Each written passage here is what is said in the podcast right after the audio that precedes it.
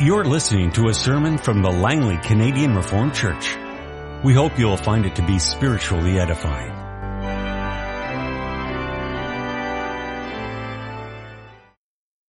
I invite you to take your Bibles as we turn in Holy Scripture this morning to the Old Testament, to the book of the Psalms. We'll read this morning from Psalm 71. In you, O Lord, I have taken refuge. Let me never be put to shame. Rescue me and deliver me in your righteousness. Turn your ear to me and save me. Be my rock of refuge to which I can always go. Give the command to save me, for you are my rock and my fortress. Deliver me, O my God, from the hand of the wicked, from the grasp of evil and cruel men. For you have been my hope, O sovereign Lord, my confidence since my youth. From birth I have relied on you. You brought me forth from my mother's womb. I will ever praise you. I've become like a portent to many, but you are my strong refuge. My mouth is filled with your praise, declaring your splendor all day long. Do not cast me away when I am old. Do not forsake me when my strength is gone. For my enemies speak against me. Those who wait to kill me conspire together. They say, God has forsaken him. Pursue him and seize him, for no one will rescue him. Be not far from me, O God. Come quickly, O my God, to help me. May my accusers perish in shame. May those who want to harm me be covered with scorn and disgrace. But as for me, I will always have hope. I will praise you more and more.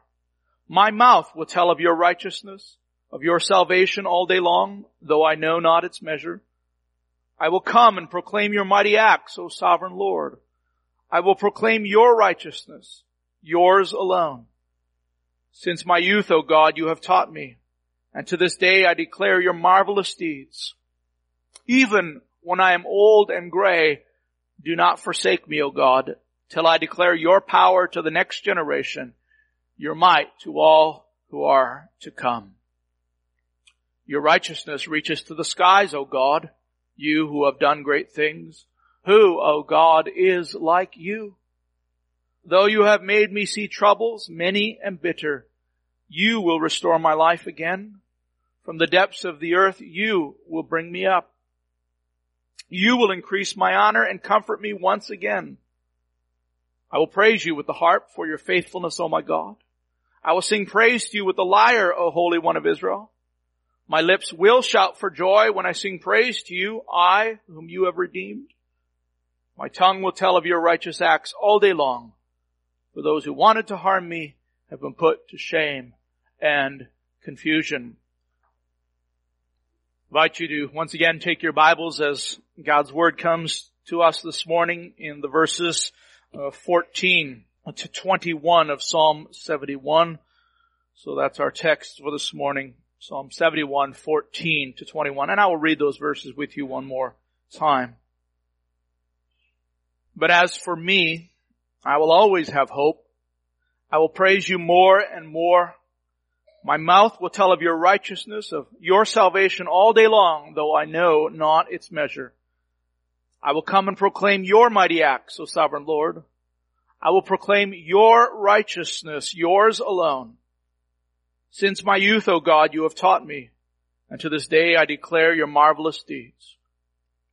Even when I am old and gray, do not forsake me, O God, till I declare your power to the next generation, your might to all who are to come. Your righteousness reaches to the skies, O God, you who have done great things. Who, O God, is like you?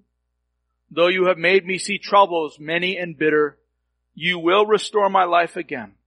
From the depths of the earth you will again bring me up. You will increase my honor and comfort me once again. So, so far the reading of God's word and may He bless it in our hearing this morning.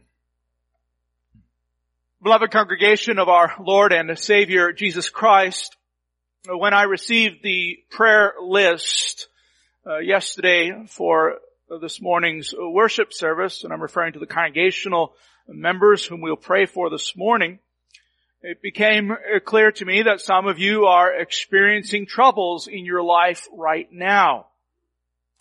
And that is not surprising.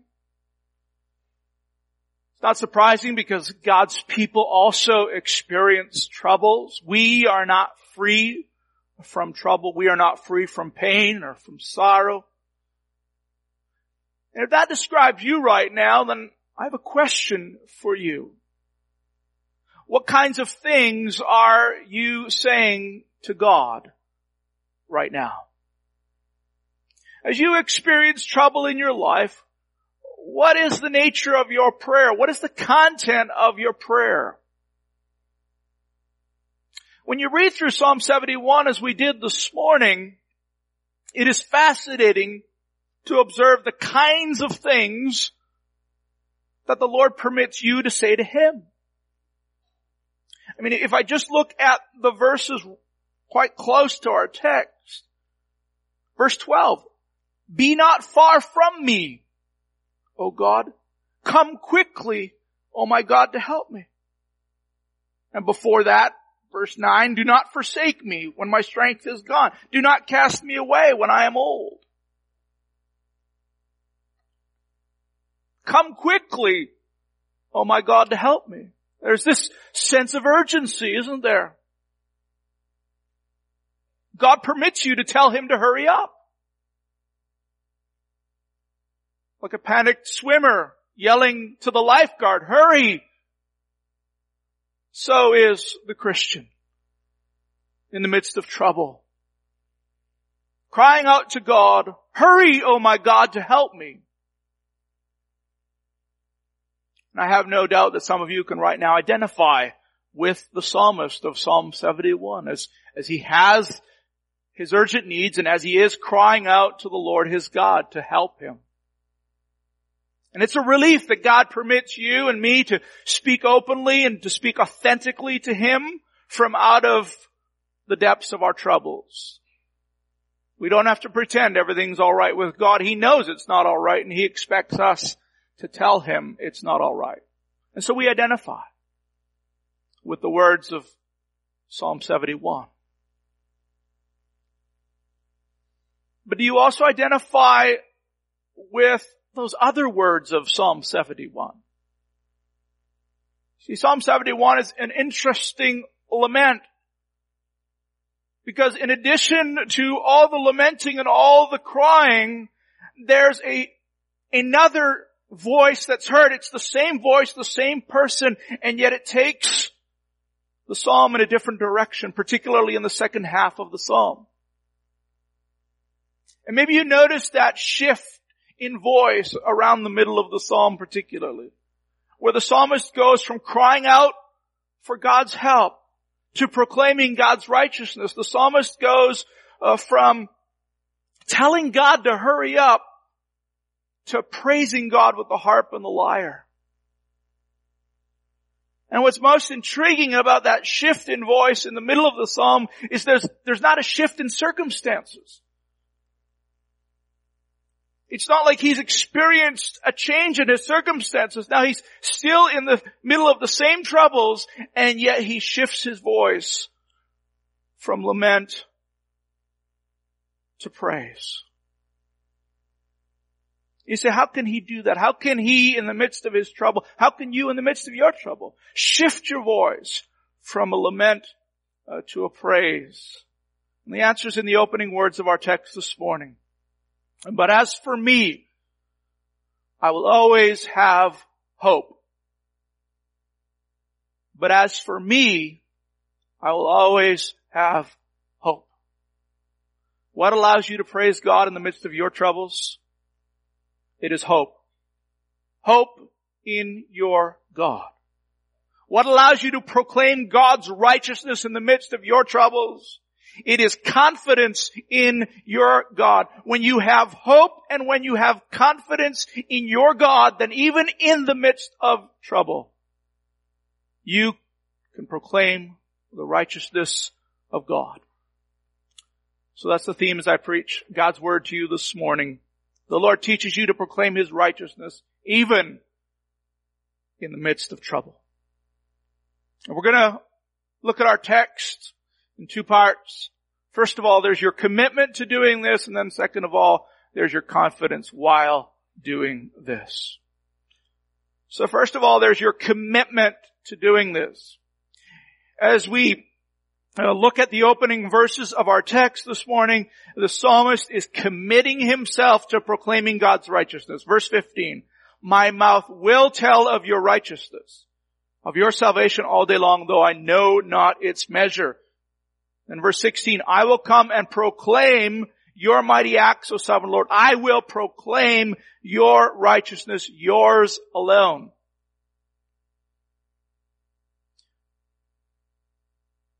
Do you hear the voice of commitment? I will do this and I will do that and I will do this. And what is he committing himself to doing? In short, he's committing himself to proclaiming God's righteousness.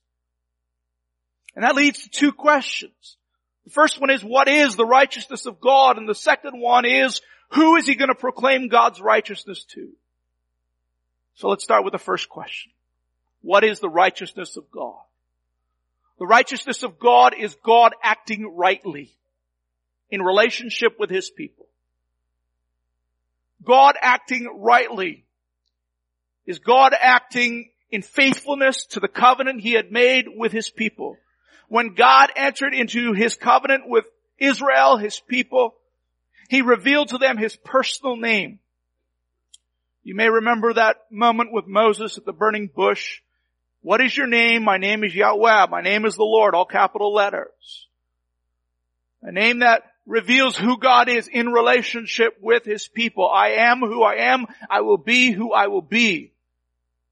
God's personal name speaks to His faithfulness to His people. And in His faithfulness, He has promised to His people that He will rescue them, that He will save them, that He will provide for them when they are in the midst of trouble. So God's righteousness is God acting to save, to rescue his people when they are in trouble. And that's exactly what you discover as you look at Psalm 71 and you hear the psalmist speak about the righteousness of God. If you have your Bible open, I'm at verse 2, and then we're going to jump to 15 and 16. Verse 2, rescue me and deliver me in your righteousness. Turn your ear to me and save me. So there's these three expressions, these three petitions for deliverance. Rescue, deliver, save. And right in the middle is the phrase, in your righteousness. The psalmist is identifying God's righteousness with his act of salvation, his act of deliverance, his act of rescue. Now jump to verse 15, our text, and you'll see the same thing. My mouth will tell of your righteousness of your salvation all day long. This is Hebrew poetry and Hebrew poetry often makes parallel statements and this is a parallel statement. What that means is you're saying the same thing two different ways. So when he says, my mouth will tell of your righteousness, of your salvation, then we're, we're to understand that righteousness and salvation are essentially the same thing here. Verse 16, I will come and proclaim your mighty acts, O sovereign Lord. I will proclaim your righteousness, yours alone. Again, there's that uh, identification between mighty acts and righteousness. So when you commit yourself to proclaiming the righteousness of God, what you are doing is committing yourself to proclaiming, to telling others of God's great saving deeds, of God's great and mighty acts. You commit yourself to telling others of the great things God has done. That brings us to the second question. Who are you going to tell? Who are these others that you are proclaiming God's righteousness to? And as our text unfolds, well, the answer unfolds. First, there's the general commitment of verse 15. My mouth will tell. And the psalmist doesn't say, who he's telling. He just says, my mouth will tell. And then you get to verse 16. I will come and proclaim your mighty acts. And we learn a little bit more about who the psalmist is going to be proclaiming to because the expression I will come is an Old Testament expression for I will go to the temple. I will go before the Lord. I will gather with his people in Jerusalem and there in the presence of God's people I am going to proclaim the righteousness of God. And then there's verse 18 and here's where the audience comes into particular focus. Even when I am old and gray, do not forsake me, O God, till I declare your power to the next generation, your might to all who are to come. The target audience of the psalmist's proclamation of the righteousness of God is the next generation, is the covenant children, is the young people. Our psalmist is in the second half of his life. He's no longer young. He's getting older. And there are numerous references in the psalm to youth and to old age, and it's a transitional psalm. And although he is himself in the midst of trouble, he's committing himself to proclaiming to the next generation the righteousness of God. He wants the young people in his church, if we can say it that way. He wants the young people in his church to learn what he has learned. And what has he learned? Well, he tells us what he has learned in verse 17. Since my youth, O God, you have taught me. And to this day I declare your marvelous deeds. What did God teach him in his youth? Well, God taught him about his righteousness. God taught him about his mighty deeds. And how did God teach him in his youth? Well, he taught him through the older generation. And now he is the older generation. Some of you are just beginning to discover that, by the way. You're just beginning to awaken to the fact that you are the older generation. You used to look at others, probably others in this church, as the older generation. I certainly did when I was younger and sitting in this church. I still think I'm younger when I look at some of you this morning. But there's a lot who aren't here anymore. The generations, they, they come and they go. And some of you are coming to the awareness that you are the older generation. What does that mean? What does it mean for the psalmist? It means there's this commitment to telling the younger generation, uh, particularly the youngest in the church, about God's righteousness. So if you're an older person in this church, and I'll let you define it if you're older. If, if you want to say I'm younger, that's fine. But if you've got gray hair, probably you're older. If you're an older person in this church, I hope you can look back on your life the way the psalmist does and say, God has taught me.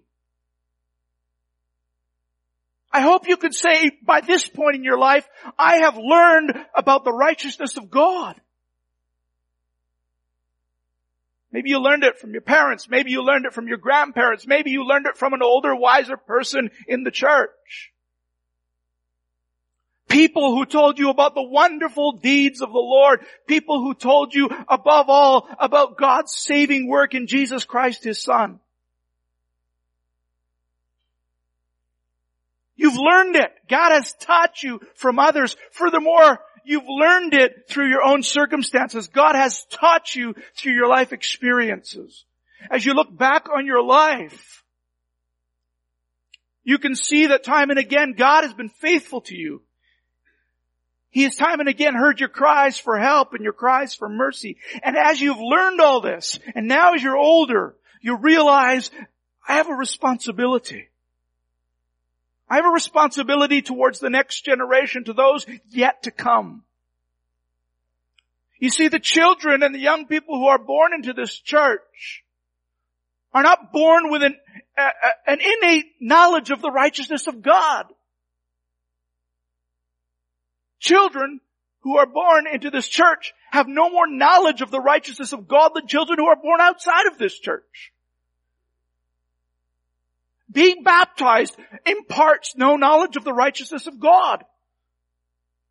But when you tell your child about their baptism, you begin to impart the knowledge of the righteousness of God.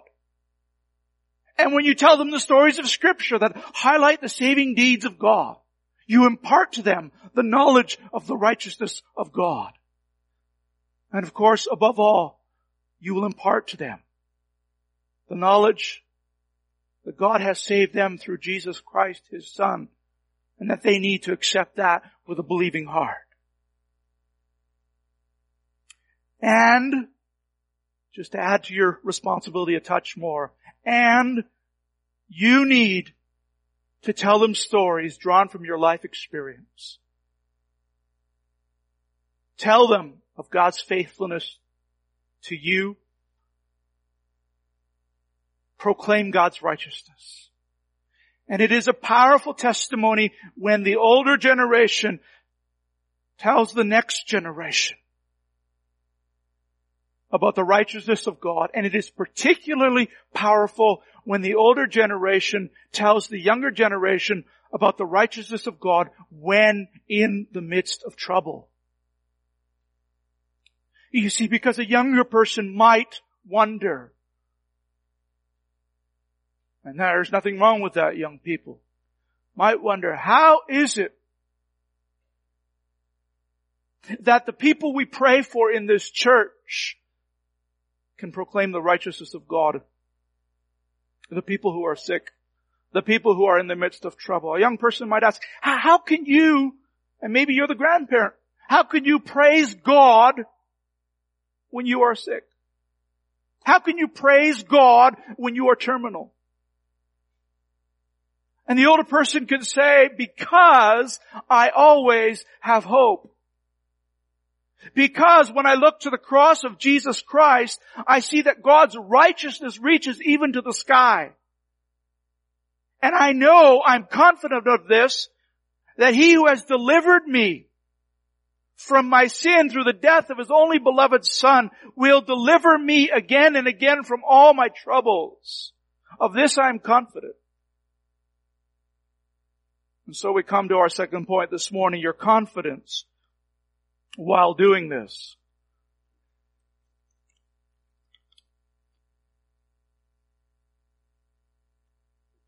We've come to verse 19 in our text of this morning.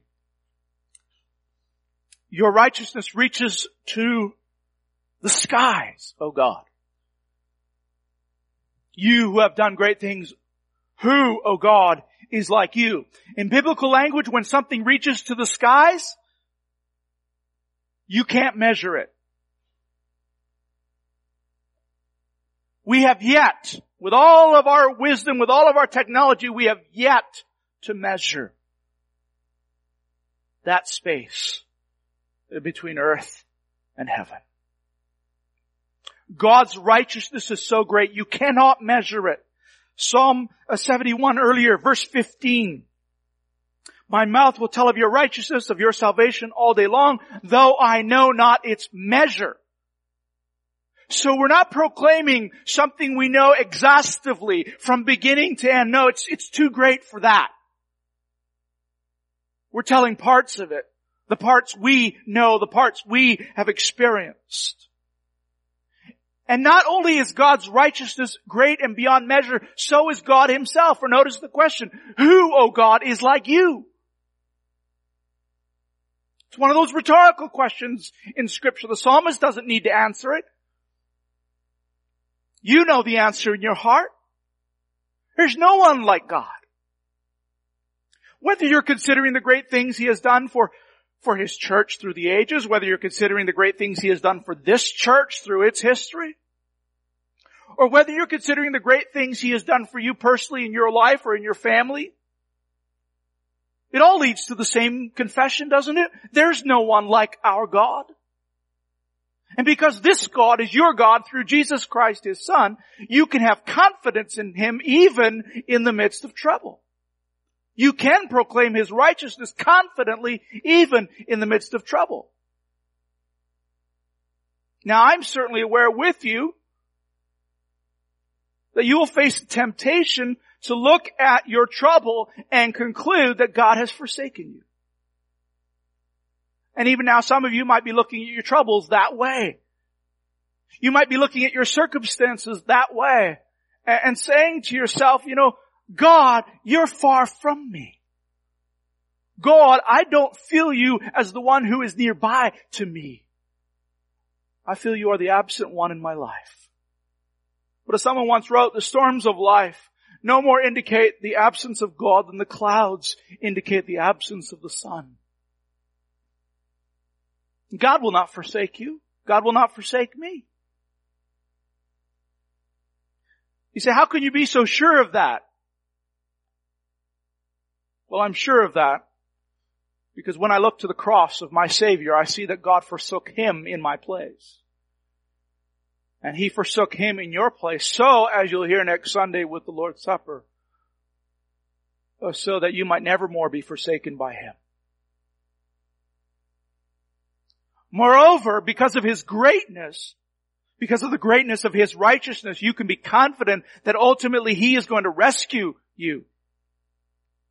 Even as you are smack dab in the midst of trouble, crying, lamenting, calling for Him to save you, you can be confident that He will save you. And that is the confidence that is expressed as we come to the end of our text this morning. It's the confidence of the psalmist who says this in verse 20, though you have made me see troubles many and bitter, you will restore my life again. From the depths of the earth, you will again bring me up. You will increase my honor and comfort me once again. I want you to notice how the psalmist confesses what we describe as the providence of God. If you're not familiar with the providence of God or you, you want to refresh on the providence of God, there's probably a no better explanation than in our Heidelberg Catechism, Lord's Day 10, where the question is asked, what do you understand by the providence of God? And you answer, some of you have learned, God's providence is His almighty and ever-present power whereby as with His hand He upholds heaven and earth and all things in them so governs them that all things come to us not by chance, but by his fatherly hand. Though you have made me see troubles many and bitter. You! It's God. Are you in trouble? It is not by chance. It's not some cosmic fluke that you're in the midst of trouble. Are you experiencing suffering? Are you experiencing sickness? Are you ex- facing death. It's not chance. It's the providence of God. Just as He is the one who makes you see prosperity, so He is also the one who makes you see adversity. He makes you see trouble. And sometimes you can identify with the psalmist. You can say, He's made me see many troubles. He's made me see a lot of bitterness and experience a lot of bitterness in my life. And that's the place where above all you need to hang on to your confidence in God. That's where you need to hang on like the psalmist hangs on and say, Oh God, though you've made me see adversity, nevertheless you will restore my life again. The psalmist is comparing his experience to dying and to death. He uses poetic language to speak of himself at the point of death, indeed, as having died. You say, well, then how can he have confidence in God? Because he knows there's none like his God, because he has a history with this God, and he knows the righteousness of this God, and he knows that this God will restore his life again. You will restore my life again. From the depths of the earth, you will again bring me up. He, he pictures God raising him from the dead. He pictures God uh, putting his arms around him and comforting him and restoring to him the honor that his enemies had taken from him. You say, but is he not too confident? For surely God does not deliver from every trouble, does he? When our sickness gets worse instead of better, does that not mean the enemy has won and God has lost? When we stand there at the graveside and put the body of our loved one into the ground, doesn't that mean death has won and God has lost? When Christians are killed in the midst of persecution and violence, when their enemies come into their churches and kill them, is that not evidence that our confidence in God, that this confidence of Psalm 71 is a misplaced confidence? And the answer is no. Because what is poetic language here has been made real in the person and the work of Jesus Christ, our Lord and Savior.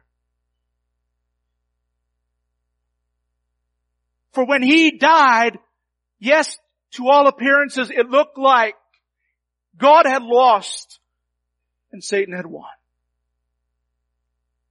And yet it was not the end. For God raised him from the dead on the third day and we are here to rejoice and celebrate in that fact again today.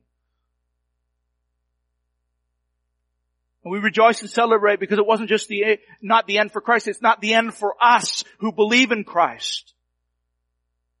For even if you should die in the midst of your troubles that you're experiencing right now, you can still be confident in the righteousness of God. You can still be confident in the promises of God. For He established those promises through the blood of His own Son, and those promises extend beyond this life and extend beyond your troubles in this life. so, even though God may make you see troubles many and bitter, even though He may make me see troubles many and bitter, Nonetheless, you can say with confidence, and so can I, He will restore my life again.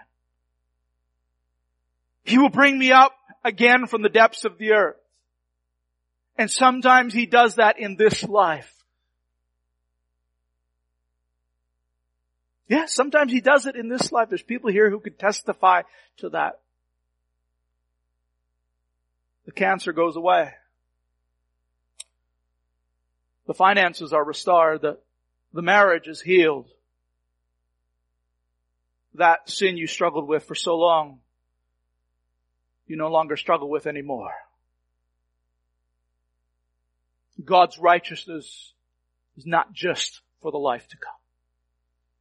But if God in His providence does not deliver you in this life, He will certainly deliver you at the coming of the Lord Jesus Christ.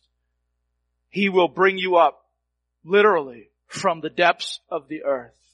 He will restore your life to you as He joins you to a new body. He will shame your enemies with eternal destruction, but He will comfort you with eternal life. He will take His hand and wipe away all your tears. And so to you today, whether you're in the midst of trouble or not, God says this in Isaiah chapter 51 verses 5 and 6. My righteousness draws near speedily. My salvation is on the way. My salvation will last forever. My righteousness will never fail. So if you lift up your eyes this morning, whatever your circumstance, you will see the righteousness of God drawing near speedily. And he has said it will never fail. Consequently, even in the midst of trouble, even in all of your sorrow and persecution, you can proclaim the righteousness of God. Yes, even when you're old and gray, you could declare God's power to the next generation, to all who are yet to come. For surely, beloved, there is no one like our God. Amen. This has been a sermon from the Langley Canadian Reformed Church. For more information, please visit us on the web at www.langleycanrc.org.